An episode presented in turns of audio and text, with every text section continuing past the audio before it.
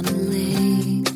She is dreaming, she is drifting, never been so wide awake. Captured in the moment by the beauty all around her, there's nowhere else that she would rather be. Hello and welcome. This is Koren Motokaitis, and you're listening to How She Really Does It, the place where inspiration and possibility meet. Hello, hello, hello. Today in this mini-sode, we're going to talk about mindset and why it's so important. And here's the answer. Because the thoughts that you believe can create the results in your life. And that sounds kind of woo-woo, but that's backed in research from Stanford professor Carol Dweck, who we've talked about continuously on the show. How often do you hear me talk about it, her and her research with other guests, and also their interviews in the show archives. She looked at the power of our beliefs, both consciously and unconsciously. One of the things that I do with clients is that we're always unpacking what it is that we believe. Sometimes they're so packed down in there, in our subconscious mind, we don't even know.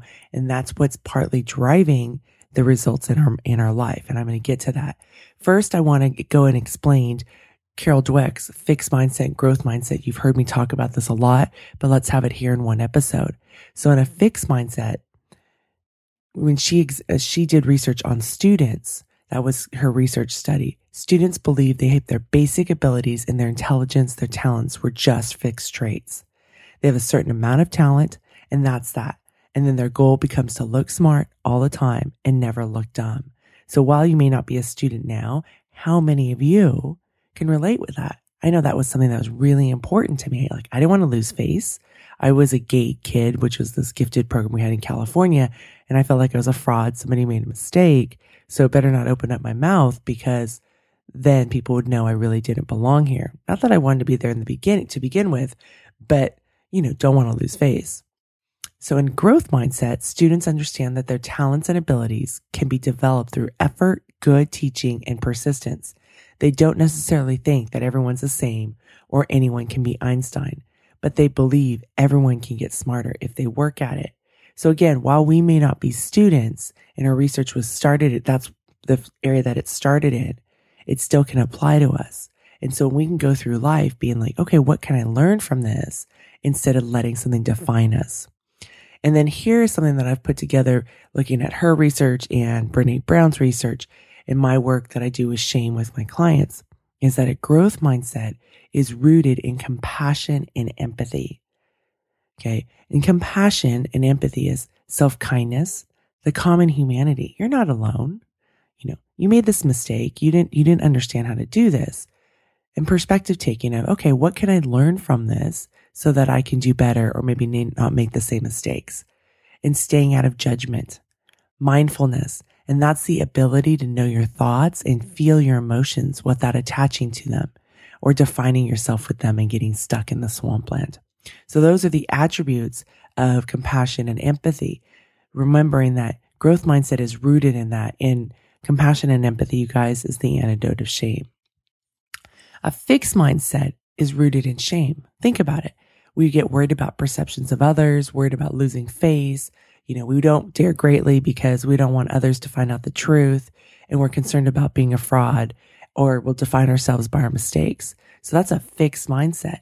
And one thing, when I interviewed Carol, it was, she had said, and, you know, kind of calm me down because anytime I read a book, I'm like, oh my gosh, I'm the bad thing and I'm not the good thing, you know, fixed mindset. But she said, we're, nobody is either all fixed or all growth. We have different parts. And to use Brene's words of the different arenas in your life, where are you growth mindset and where are you fixed?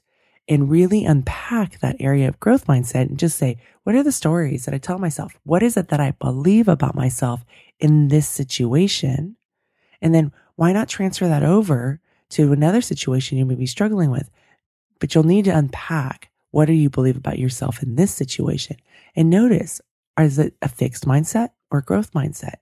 And when I talked to Carol after reading her book and then I did a couple interviews with her, and uh, she basically said, I said, well, what do you do? And she goes, well, you just change your thoughts. And it was like, okay, well, how do you do that? Well, you just change it. You get to, you do, and I understand what she's talking about now. You do get to choose what you believe.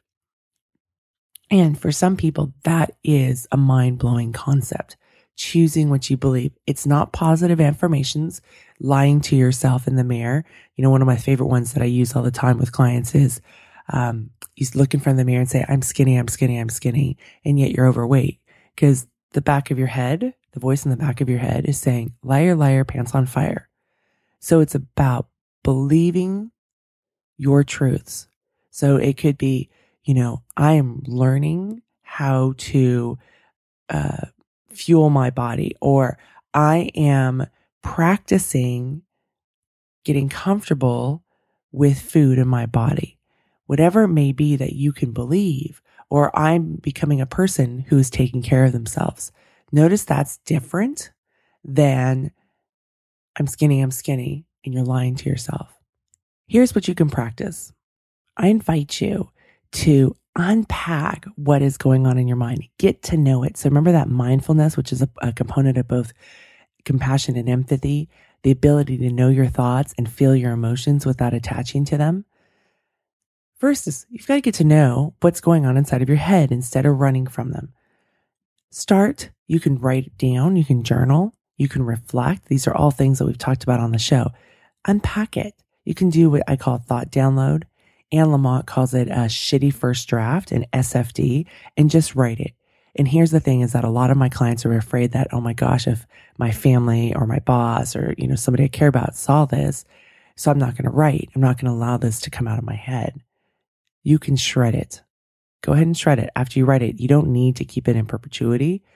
Get it out. Write it down and then look over those beliefs. Find the painful ones that you may not even be aware of that are in there. And take a look at that. Your thoughts create your feelings, which then trigger how you act, behave, and then it creates the results. It's that simple little step. It's very, very simple. And it seems like really, this is the core of the work that I do with people.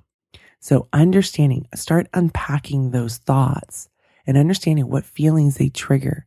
We talk a lot about feelings here because that is hard work, understanding feelings. And I'm going to do an episode a mini-sode about that later on. So I want to stick with the thoughts, but knowing what are the thoughts that you're thinking?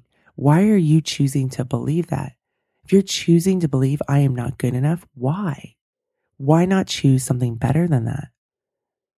And really start to go and unpack it. A lot of times, like, I don't want to choose I'm good enough because then I'm never going to strive for anything better. And that's so counter what actually happens. Again, Doctor Kristen Neff, who's been on the show, and she's a compassion researcher, we talked about that. Compassion is the biggest motivator for change. Culturally, we believe that beating ourselves up is. So here's the deal. With this mindset, it's so important because the power of your beliefs can create the results in your life. And it doesn't have to, I'm not talking about in a woo way. How do you show up in your life? When you say, I'm not good enough, are you showing up small in your life, or are you being able to show up in your life? Just pay attention to that. Start writing them down. Take a look, unpack, get to know the thoughts in your mind. What are the stories that you're choosing to believe? And then think about how those thoughts make you feel. And then from there, how do you act? How do you show up in your life? And then what are the results? What's the outcome? And when you take a look at that, then you can decide, is that how I want to believe? Is that what I choose to believe?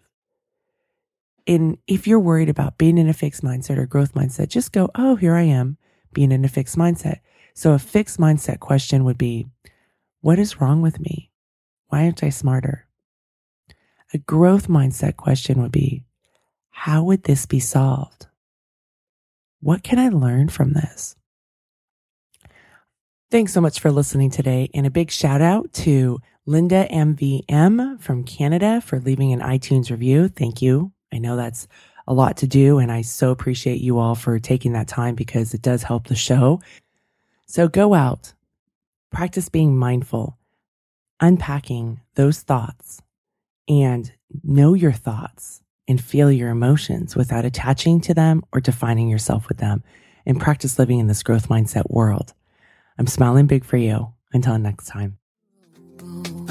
On a lake, she is dreaming. She is drifting, never been so wide awake.